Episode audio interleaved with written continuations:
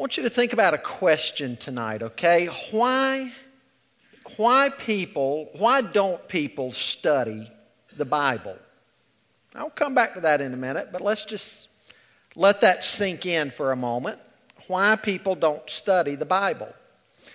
Uh, Hendricks says in his book, This book will keep you from sin, or sin will keep you from this book. He goes on to say, I love this quote here dusty Bibles lead to dirty lives.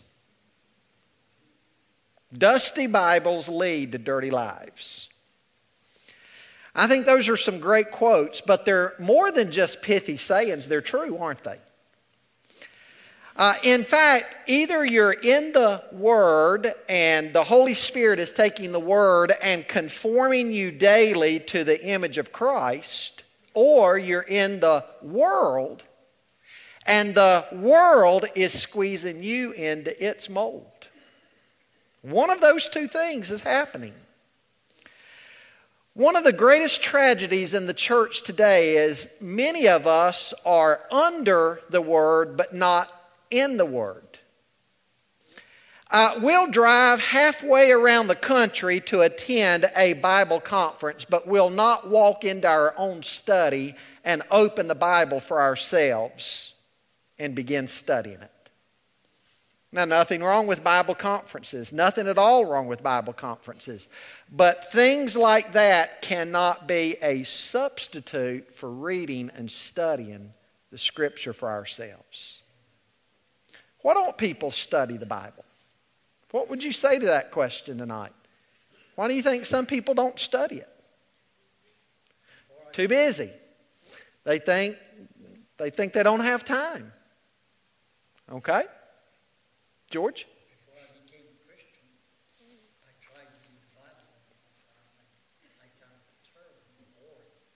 You okay? Right uh, before you were a believer, it's kind of like reading somebody else's mail, wasn't it? And you found it boring. Okay? Okay? Somebody else. Takes work. Exactly.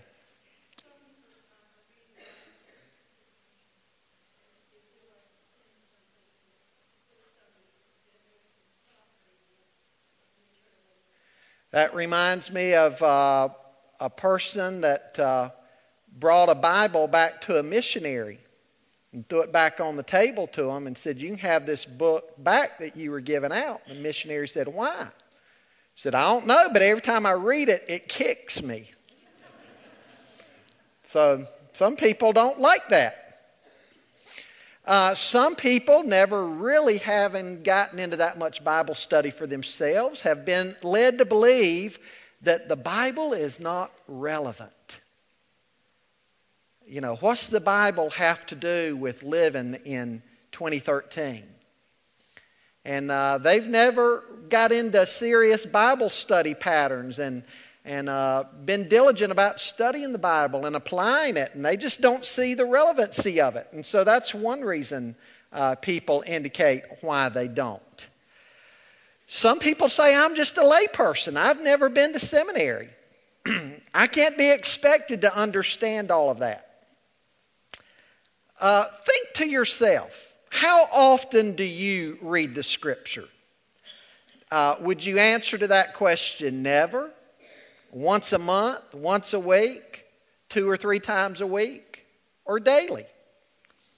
You know what George Barna found out in surveys among professing believers? He found out that only 10% of professing believers in the church indicate that they actually read the Bible. One in ten.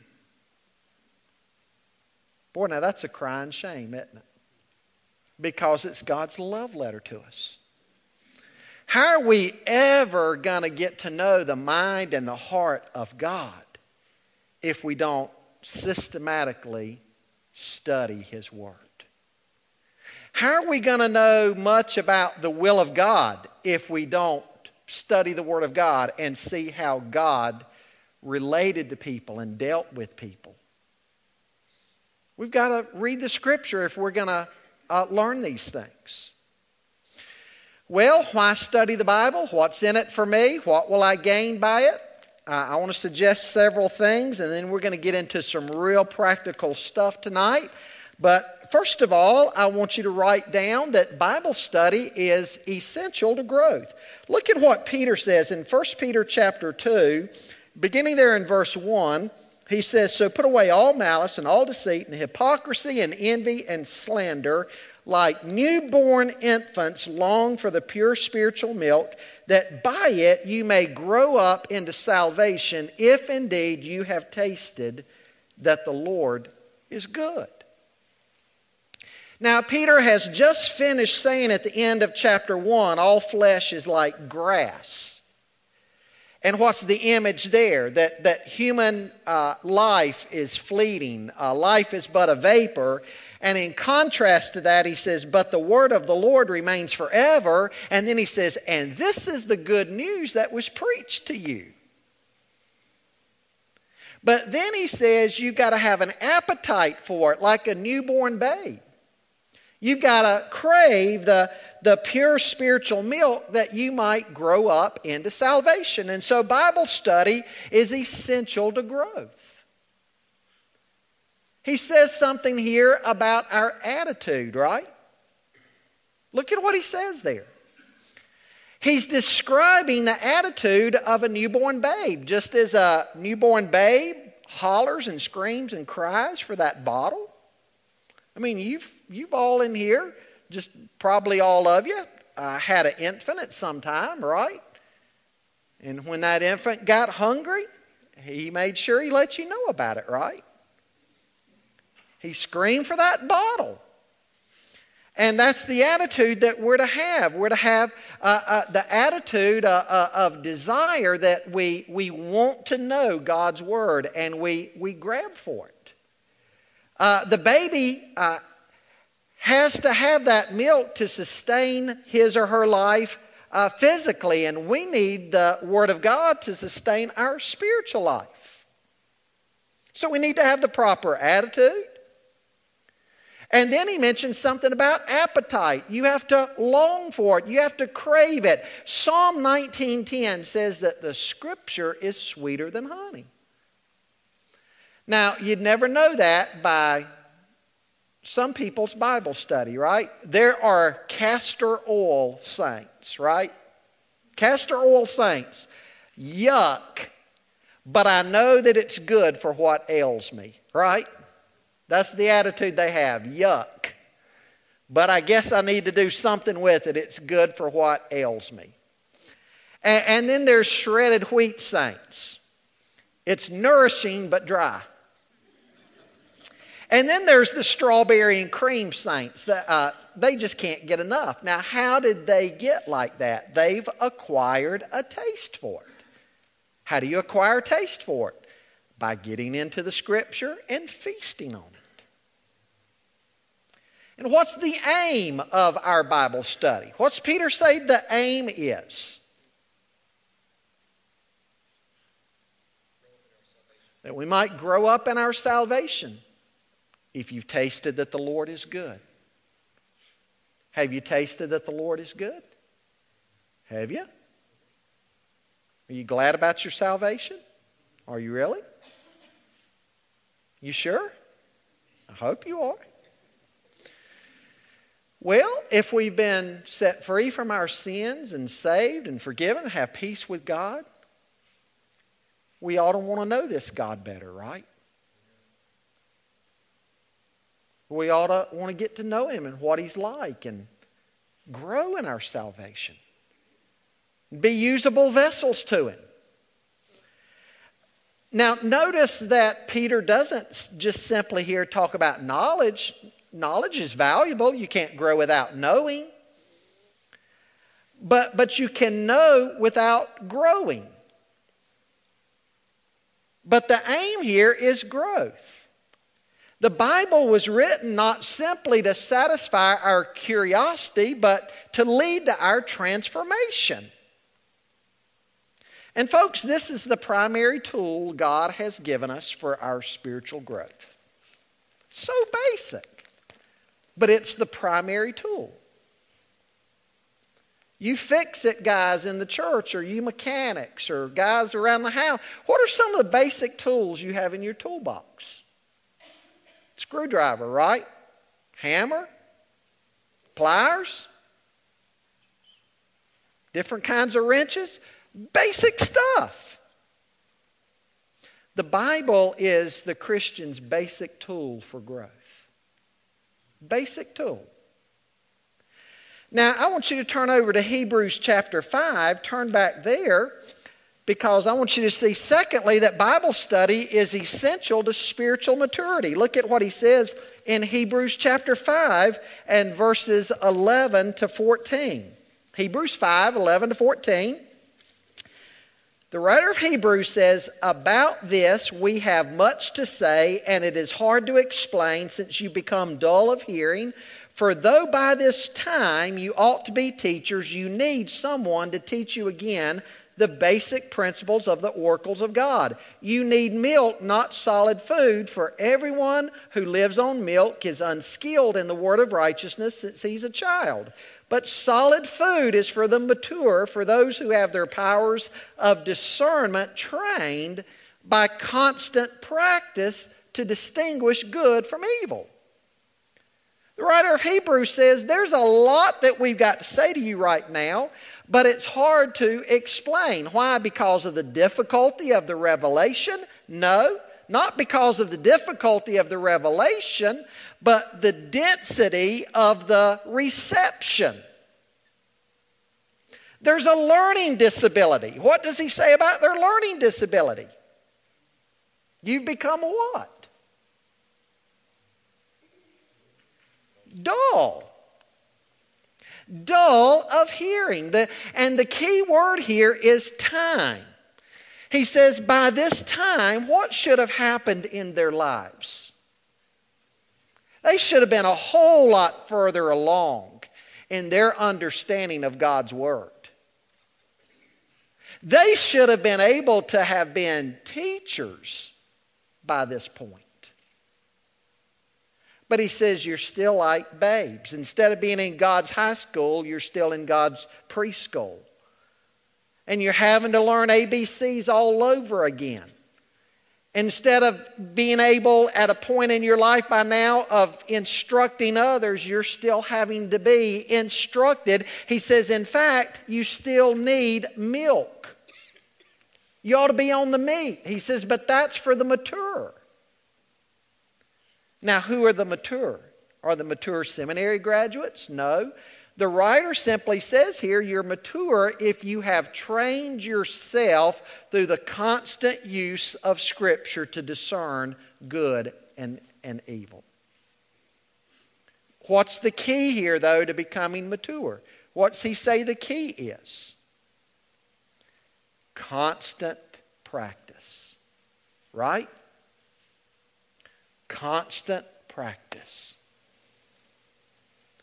A lifestyle of reading and studying and learning the Word of God. Constant practice. The more we're in the Word of God, the more we learn. Our appetite increases. We want to read and study more and know more. We read more and study more. We get more and more and more and more grounded. But it's that constant practice, he says, that's the key. Well, thirdly, I want you to notice tonight that uh, from 2 Timothy 3, Bible study is essential to spiritual effectiveness. Over in 2 Timothy chapter 3, beginning in verse 16, Paul says, All scripture is breathed out by God and profitable for teaching, for reproof, for correction, for training in righteousness, that the man of God may be competent, equipped for every good work. All Scripture. That means Leviticus too, doesn't it? Ouch. How about Deuteronomy? Can you find Deuteronomy? Do you know when Jesus was in the wilderness being tempted by Satan, which book did he quote from the most? From Deuteronomy. Exactly. In fact, all three of his quotations there are from the book of Deuteronomy. So, what if your spiritual life and your maturity was determined by your knowledge of the book of Deuteronomy? Would you pass? Paul says all scripture is profitable for four things. First of all, notice what he mentions here doctrine. What is doctrine? Doctrine is the content of what we ought to believe as Christians. That's the substance in the Bible, the things that God wants us to know. And then he mentions, secondly, rebuke. The Bible tells us when our life is out of bounds. It's kind of like an umpire that yells uh, safe or out. It, it tells you what, uh, what sin and, and what God's standards are. And then correction, thirdly, it shows you not only the wrong, but the right. Okay, you might think if such and such is the wrong path to take, then what's the right path? The Bible shows you that too. And then notice he says, lastly, for training in righteousness. It, it provides the day to day, week to week, month to month instruction that you need so you can grow and be effective for God. Have you ever thought, I wish I were more effective for God? Well, if, if we would all study the Bible more, we would be more effective for God. He says, through the scripture, the man of God will be thoroughly equipped for every good work. Okay, getting started. If Bible study is that important, that foundational to our Christian life and to, to, to our growth, where do we get started? First of all, let me encourage you to go out and buy you a good study Bible if you don't have one.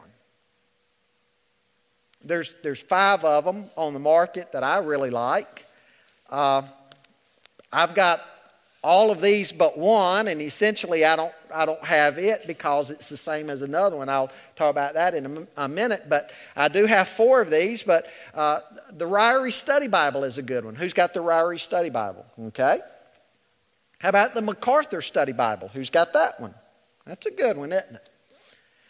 And NIV Study Bible and the NAS Study Bible are, are the same, same notes, different translations, same notes. I've got the NIV version of it. Who's got either one of those, the NIV or the NAS Study Bible? Okay. And then, probably one of the more thorough and complete study Bibles on the market today is the ESV Study Bible. You got one of those? Okay. And what's so good about these books? Uh, not only do they have some great points in them, some articles and theology articles and all that kind of stuff in them, but great book introductions, and they, they kind of give you an overview of every book and what that book is about. But at the bottom of every page, what do you find? You find some good study notes, don't you? And those study notes help. a good study Bible is just so basic to a, a Christian library. A second thing you ought to have in your library is an exhaustive concordance.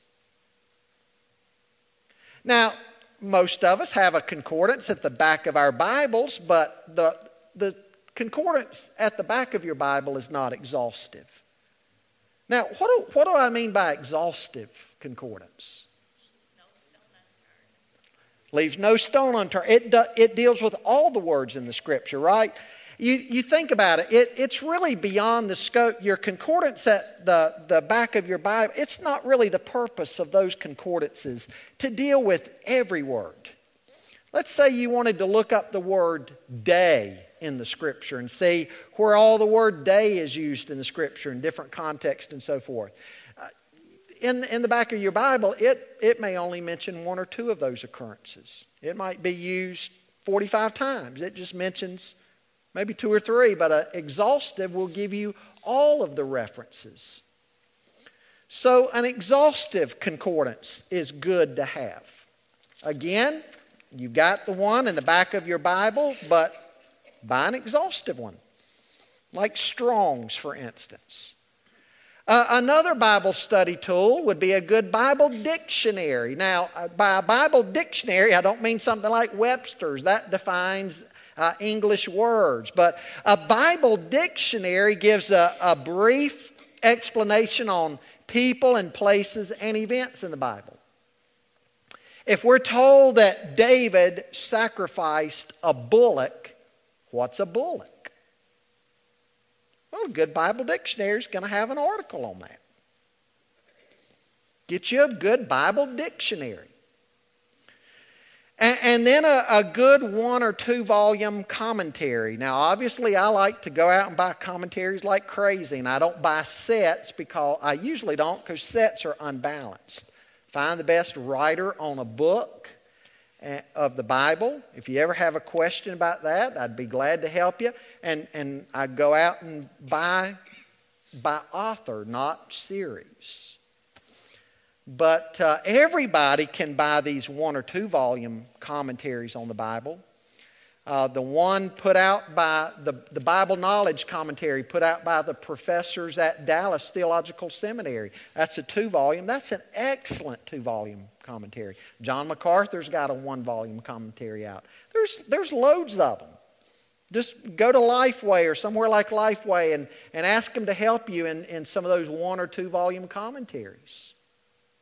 You ought to have that in, in your library. Get a good word study book, something like Vincent's Word Studies or A.T. Robertson, one of our Baptists.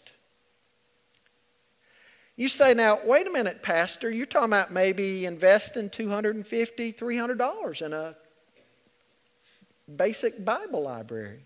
Sure.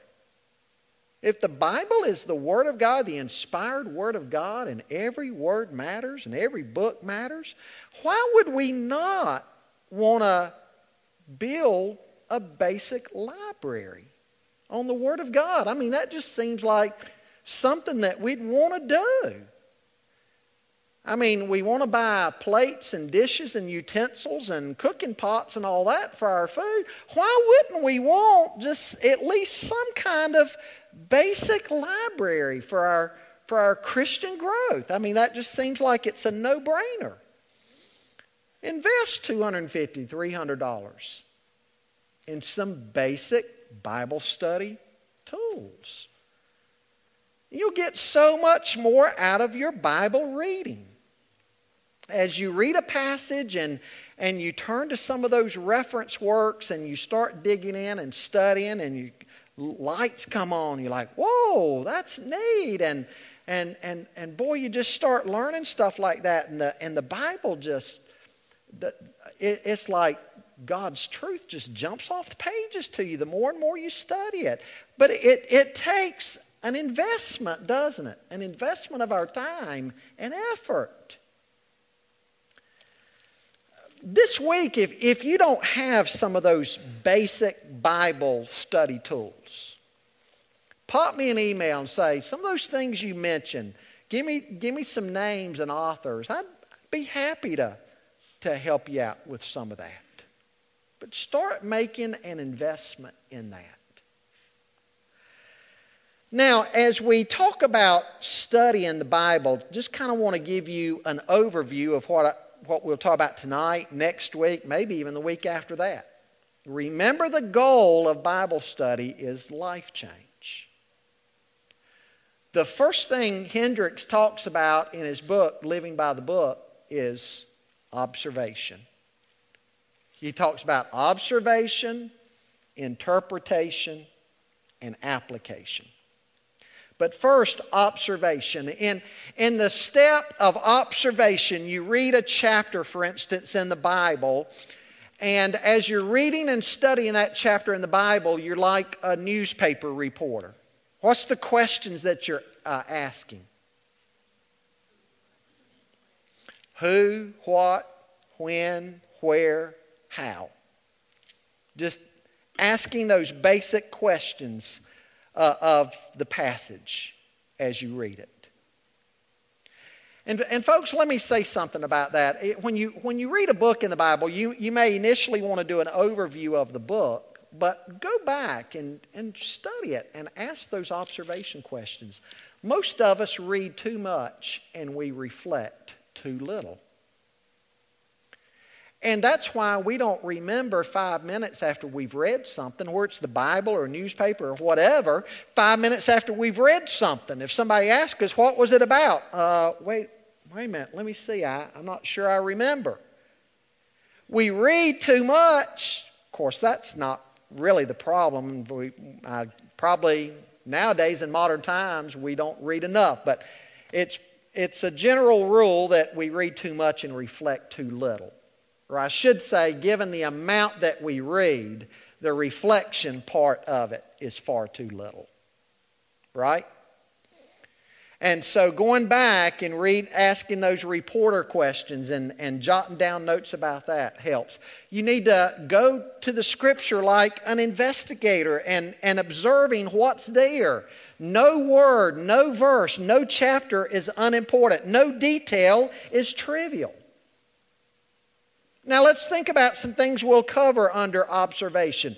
Look for terms. A, a, term is more than just a word, it's a, it's a key word that's crucial to what the author has to say. For instance, in John's Gospel, the word believe appears no less than 79 times, always as a verb, never as a noun. Do some investigative work on that word. You'll discover that John uses the word believe very purposefully. Same principle holds true in every book of the Bible. There's key words, there's key terms. Learn to, learn to recognize them and, and make note of them. Isaiah, for instance, over and over and over again talks about the Holy One of Israel, the Holy One of Israel, the Holy One of Israel, the Holy One of Israel, the Holy One of Israel. Terms and key phrases that they use over and over and over and over and over again. So make note of some of those. Make note of the structure. The Bible's not just thrown together.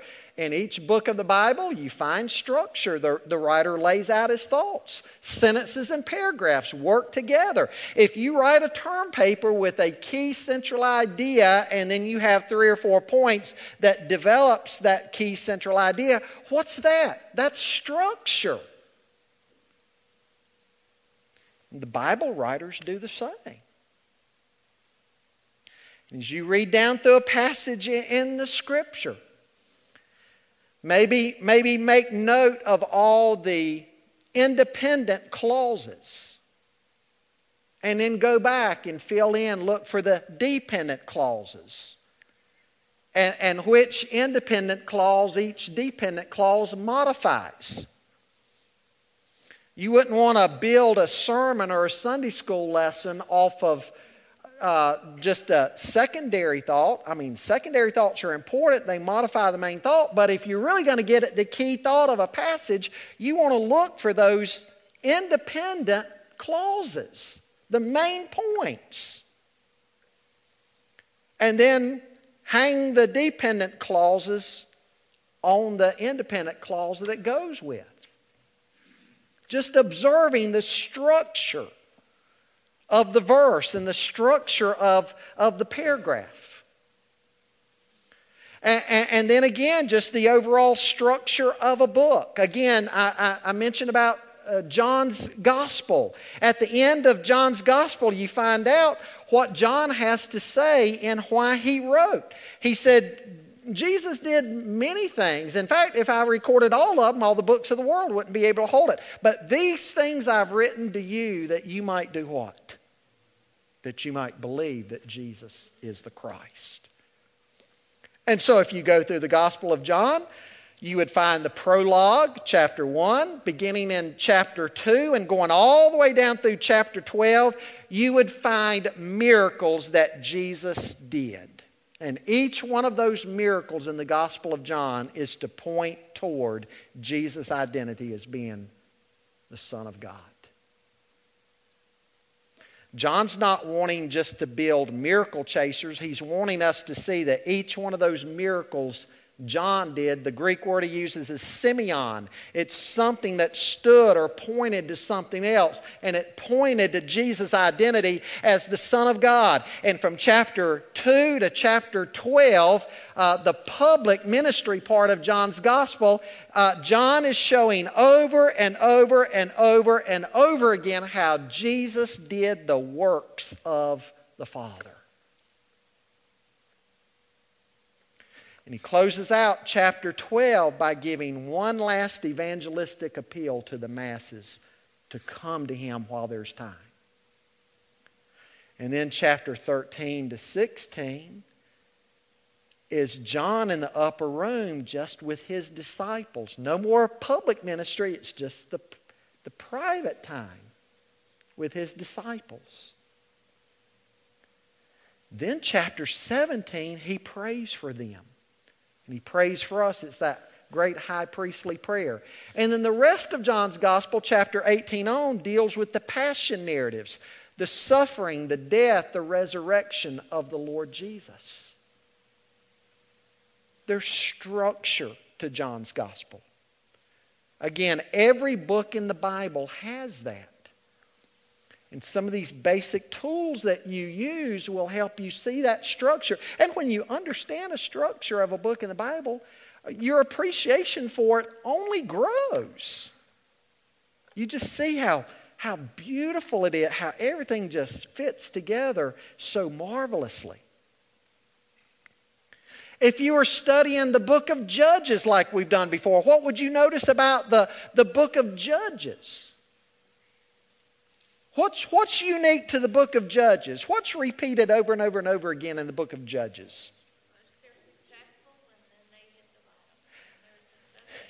These seven cycles of sin and judgment and restoration and complacency, and then it all starts over again, right?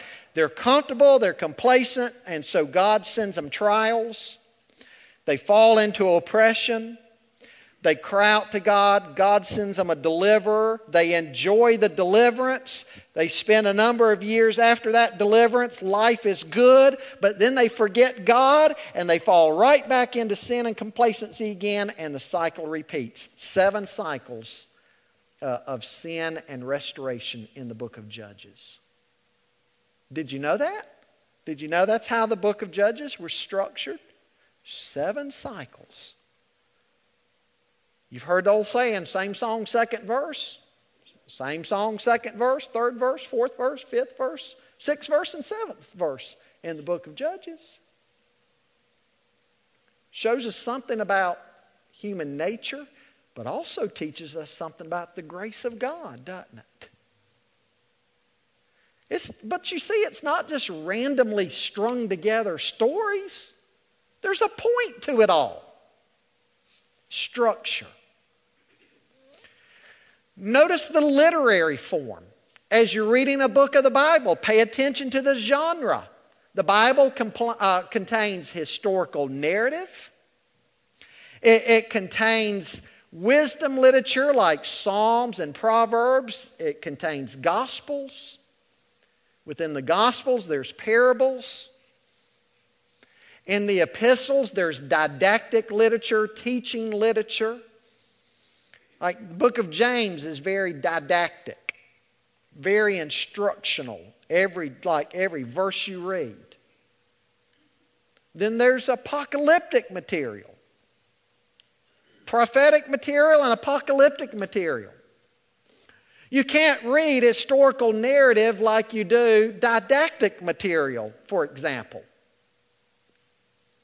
And those of you who teach Sunday school, you know that. You, you read uh, you, uh, uh, a scene in 1 Samuel, it may take three or four chapters for that scene to develop. And you think, man, how am I going to outline that?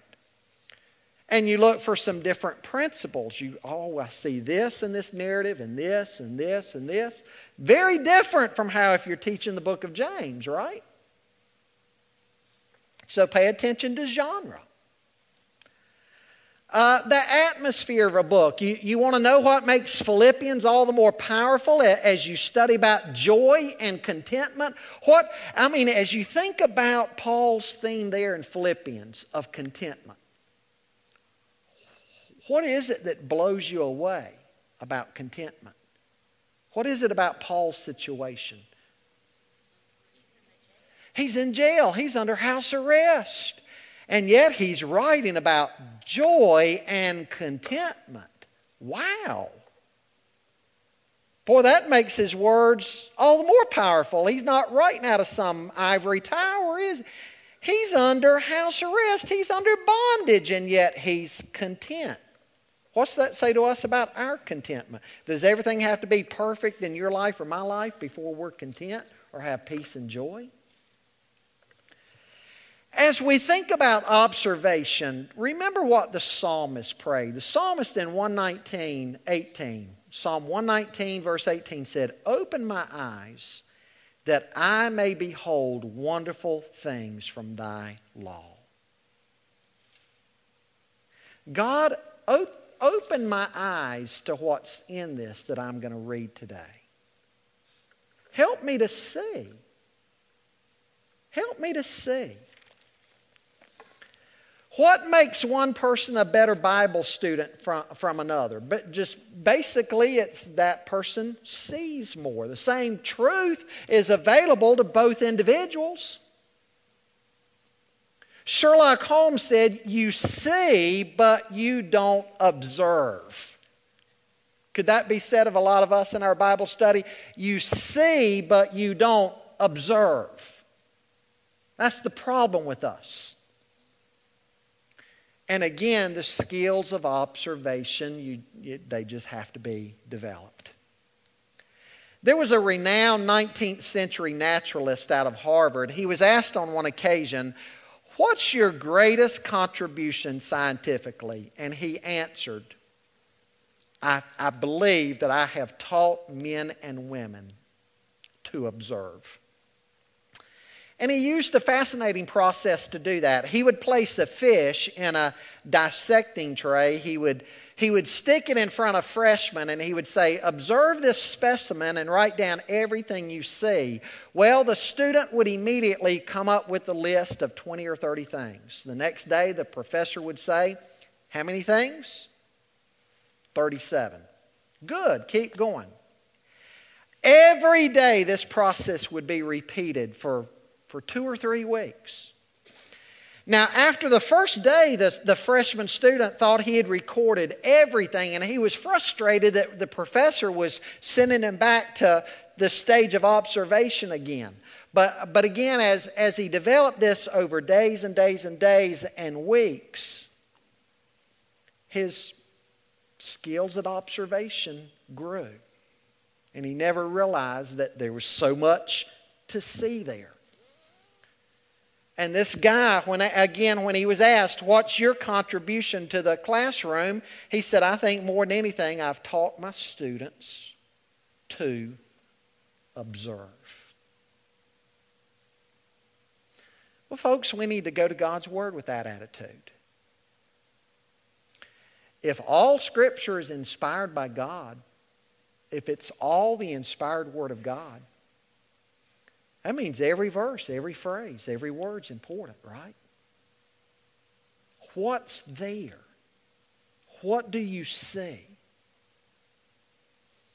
We need to, we need, and in Bible study, we need to first of all, I think, grow our observation skills. What's there? How good are you at observing? How good are you at observing? You pretty good at it? Are you? How many steps lead up to your front porch? Do you know? Seriously. How many stoplights do you go through on your way to work?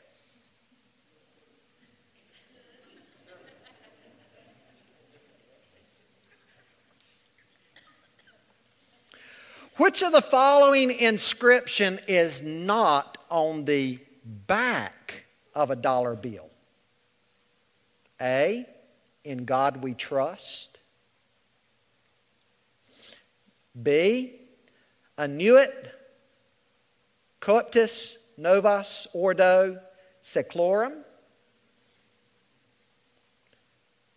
Somebody's, I see some grabbing out dollar bills looking. C, the Department of Treasury, 1789. Or D, E pluribus unum. Which those four is not on the back of a dollar bill? You have any idea?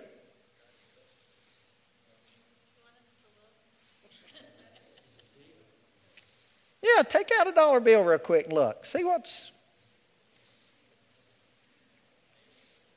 on the back. What's on the back of a dollar bill?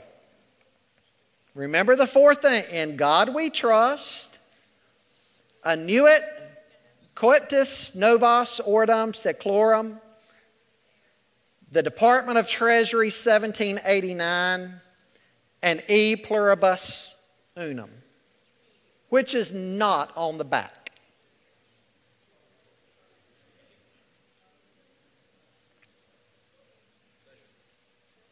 Hmm? A, in God we trust. You say that's not on the back. Is that on the back? Okay. How about the Latin phrase annuit, coeptis, novus, ordum, seclorum? Is that there? Okay. How about e pluribus unum? Is that there? Okay. So what's not there? Department of Treasury. Where's that? That's on the front side.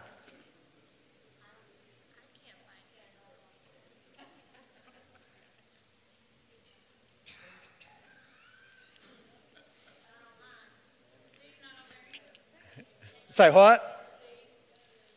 C's not, C's on the front. Front right.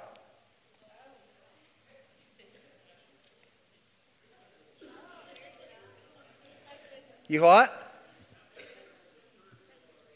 I, I can't hear you, Phil. I'm sorry. The what? Yeah, how many people notice that that's, that's the church? Okay?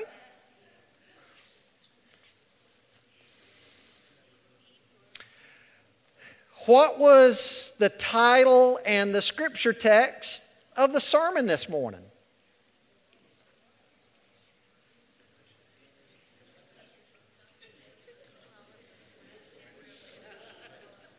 I've gotten people on that one before. I, have I've met up with some people before for lunch who, you know, friends or family go to another church and they'd say, Man, our pastor had the best sermon this morning. Really? What did he preach on? Uh, uh, uh, uh, I turned to the other one. There was a couple one time, married couple, and, and, and one of them said that. Uh, boy, he preached the best sermon this morning. What was it on? Uh. And he kind of laughed, and I asked his wife, What was it on? Said, oh, boy, it was the best sermon this morning. Um, and they laughed. They didn't remember. Now, this was only 15, 20 minutes after the sermon. Boy, they came over to the house and they were pumped about what their pastor had preached on. But when asked, they couldn't remember. Is your mom left handed or right handed? How about your dad? Is he right handed or left handed? How many miles has it been since you changed the oil in each of your cars? Could you guess that within 500 to 1,000 miles of accuracy? Could you? Well, good. What'd your wife wear yesterday, or what'd your husband wear yesterday? Do you remember?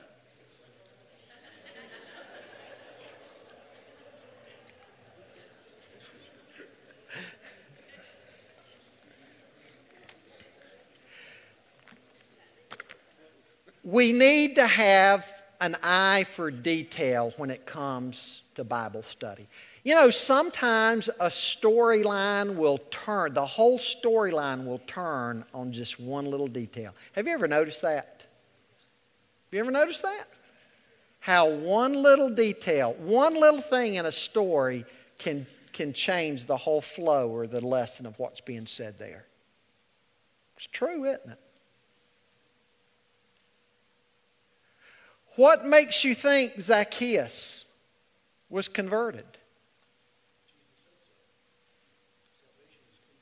Okay, but what would be the evidence that would show us that Zacchaeus was converted? He gave, Lord, if I've cheated anybody, fourfold restitution shows us some, some change taking place in his heart, right? Little details and stories that make a big difference. Observation. Again, getting the right study tools, good study Bible, basic commentary, some maps, dictionary of the Bible, exhaustive concordance, just some basic, basic, basic study tools.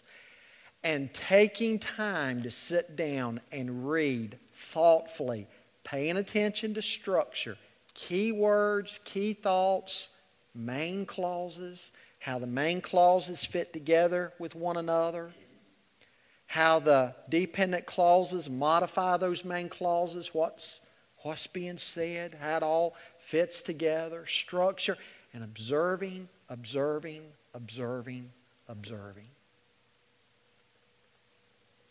I can guarantee you, if you'll take time to do that, you will get so much more out of your Bible reading so much more out of it. And, and the Bible will actually, I mean, it's like it just starts coming to life to you. And you're like, wow. And, and you just, it, it's, it's amazing what happens when you take a little bit of time, a little bit of forethought into it. Take out your Bibles a minute. Take out your Bibles a minute. Everybody find Acts 1 8. Acts 1 8. Okay? Just one verse. Not how I would recommend you do things in Bible study, but one verse in these closing moments, all we've got time for, really. One verse. Pay attention to context and everything, okay?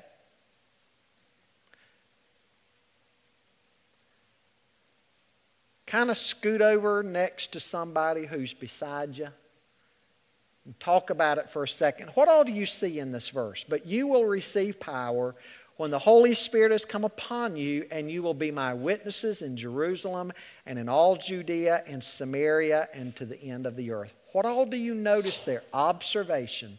What do you notice? Like I say, just talk for a minute with that person next to you. How many things can you observe and notice out of that verse?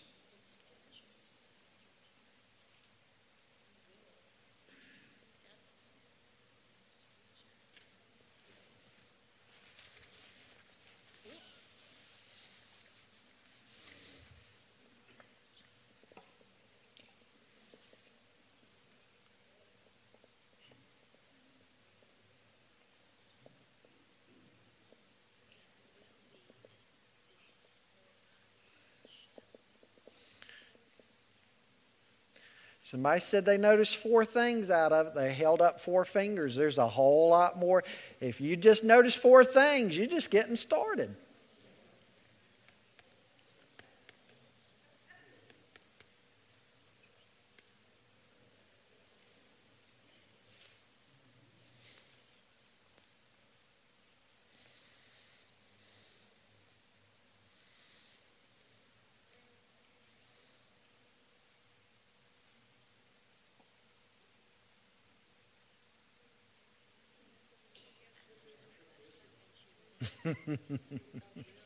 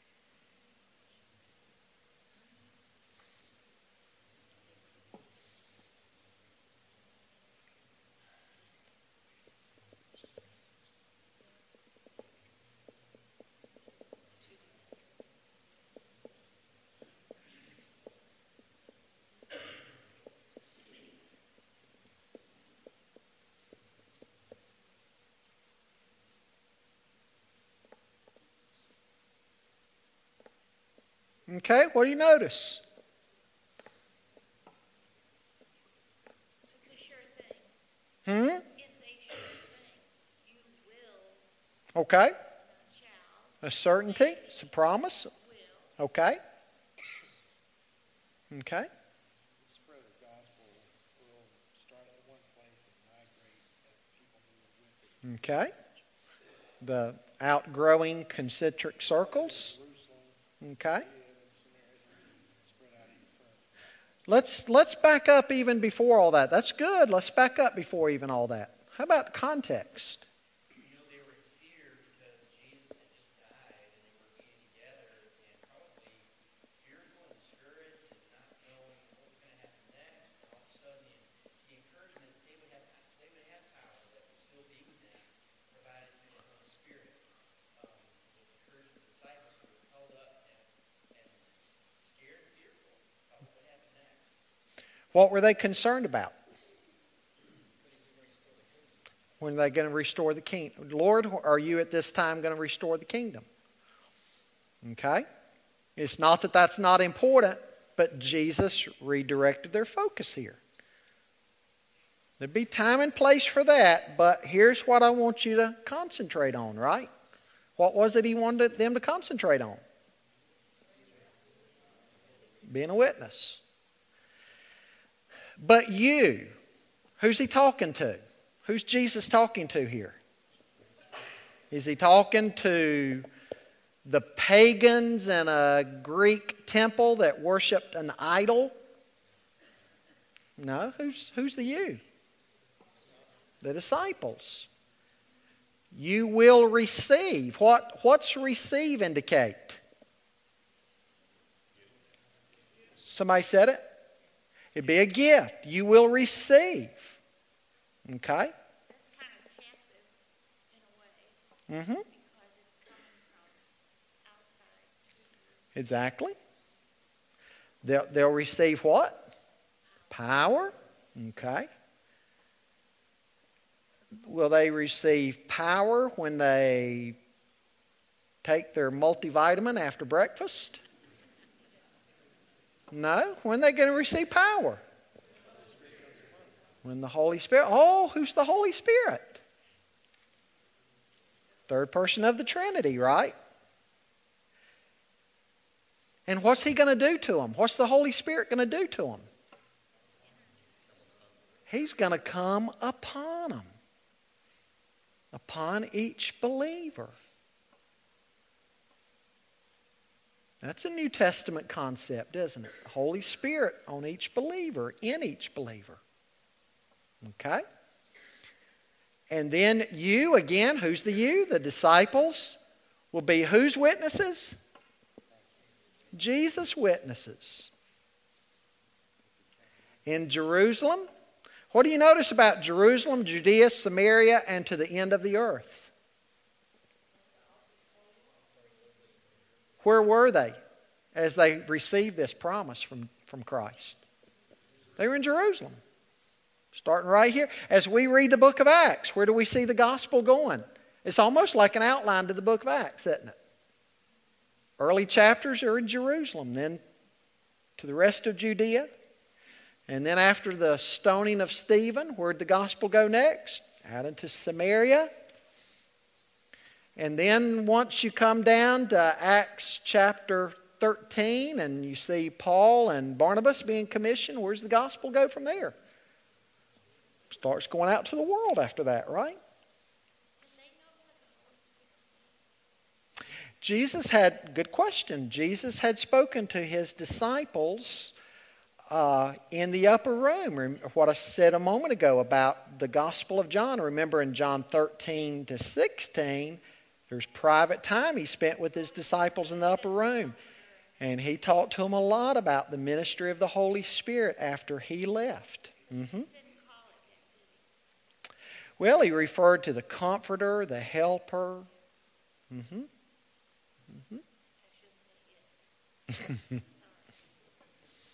But you see, if you just slow down, I mean, that's just one verse.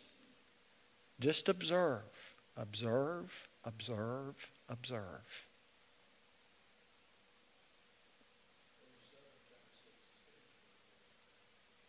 It does. It surely does. Yep. Because again, he's just he's redirecting their thinking there, right? Yep. Observation. Again, basic tool in your spiritual tool chest. Just like around the house, screwdriver, hammer, and a wrench is about as basic as it gets. This, about, this is as basic as it gets, the tool that God's given us to grow. But we've got to put forth the effort. We've got to read, we've got to study, buy some basic tools that help you invest. It's worth the money. I promise you it's worth the money. Invest in tools. Read. Read systematically. Study, study books of the Bible, key words, key phrases, structure, the investigative questions who, what, when, where, how, and observe. Observe. See, we want to we want to jump right on immediately to application before we've even really observed everything. Right? We get ahead of ourselves. Observe. What, what can you see about this text that you're reading? Develop those observation skills. This week, invest in you some basic tools. Again, email me if you want some suggestions. Go out and invest in some basic tools. And then change your reading habits. Instead of just flying through something, be more purposeful in your Bible reading and study. And you will get to the end of six months, a year, however long, reading through your Bible, and you will have gotten so much more out of it. So much more out of it. Okay? Well, we're going to continue this discussion next week. Yes. I might mention ChristianBook.com Uh huh. is an excellent resource to uh, purchase. They have a great uh, variety of books at uh, very good prices. Yes. ChristianBook.com. So many online sites, bookstores, and all that. Yep. Yep. Uh huh. For those with iPads, Blue Letter Bible, Blue Letter Bible. excellent commentaries. I think Jennifer said somebody might have mentioned it last week, but it's got the commentaries, the exhaustive concordance, everything right there. and it's Yes. Yes. Yeah, that she just mentioned that. Oh, okay. The web, the website. Yeah. e-Sword.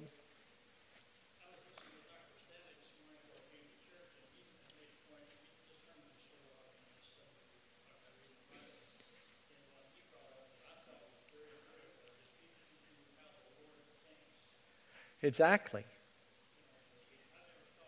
Yes. Yes. But and, and that's and that's something that like the writer of Hebrews is talking about through constant practice, through reading book after book, chapter after chapter. Boy, we we see how God dealt with people in different periods of times and and and and we start seeing those patterns. You know, it's like Paul said in 1 Corinthians 10 about the Old Testament. He said all those things were written for your instruction. And, and, and we learn how the Lord thinks and what He expects. And over time, we're able to more and more and more and more discern the will of God. Yeah. But if all you're doing, and, and uh, it's not that I'm just trying to be critical of these little devotional guides, but if that's all you're using, you are really shortchanging yourself. If you're reading a verse, and then in that little devotional guide below that verse, there might be a little paragraph, what they've written about it, and then a little, little prayer. And that's your Bible reading for the day. That verse, a little paragraph, prayer. And then the next day, it might grab part of a verse out of an entirely different part of the Word of God. And if that's all the Bible reading you're ever exposed to, you, you just you're not going to see how it all fits together by by using those little devotional guides. Uh, I prefer. I, I'm again. They serve their purpose, but I don't even use those little devotional guides because it's just what you get out of them is just one little phrase in a verse, maybe not even the whole verse, or maybe one verse, that's all.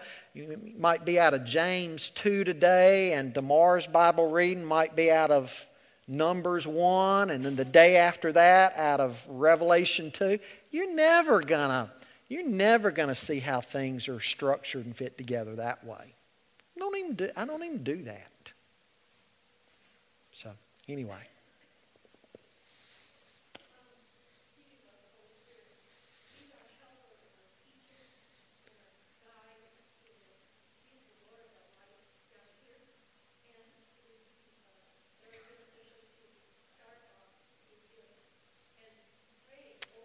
Yes. Exactly.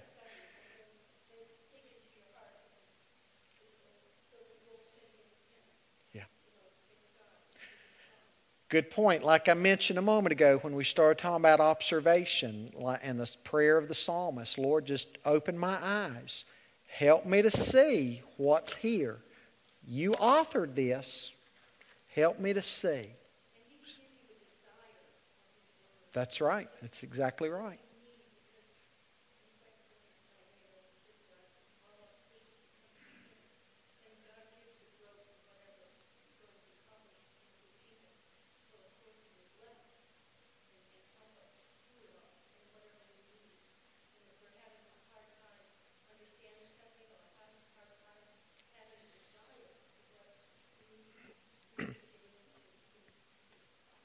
Yes. Absolutely. Absolutely.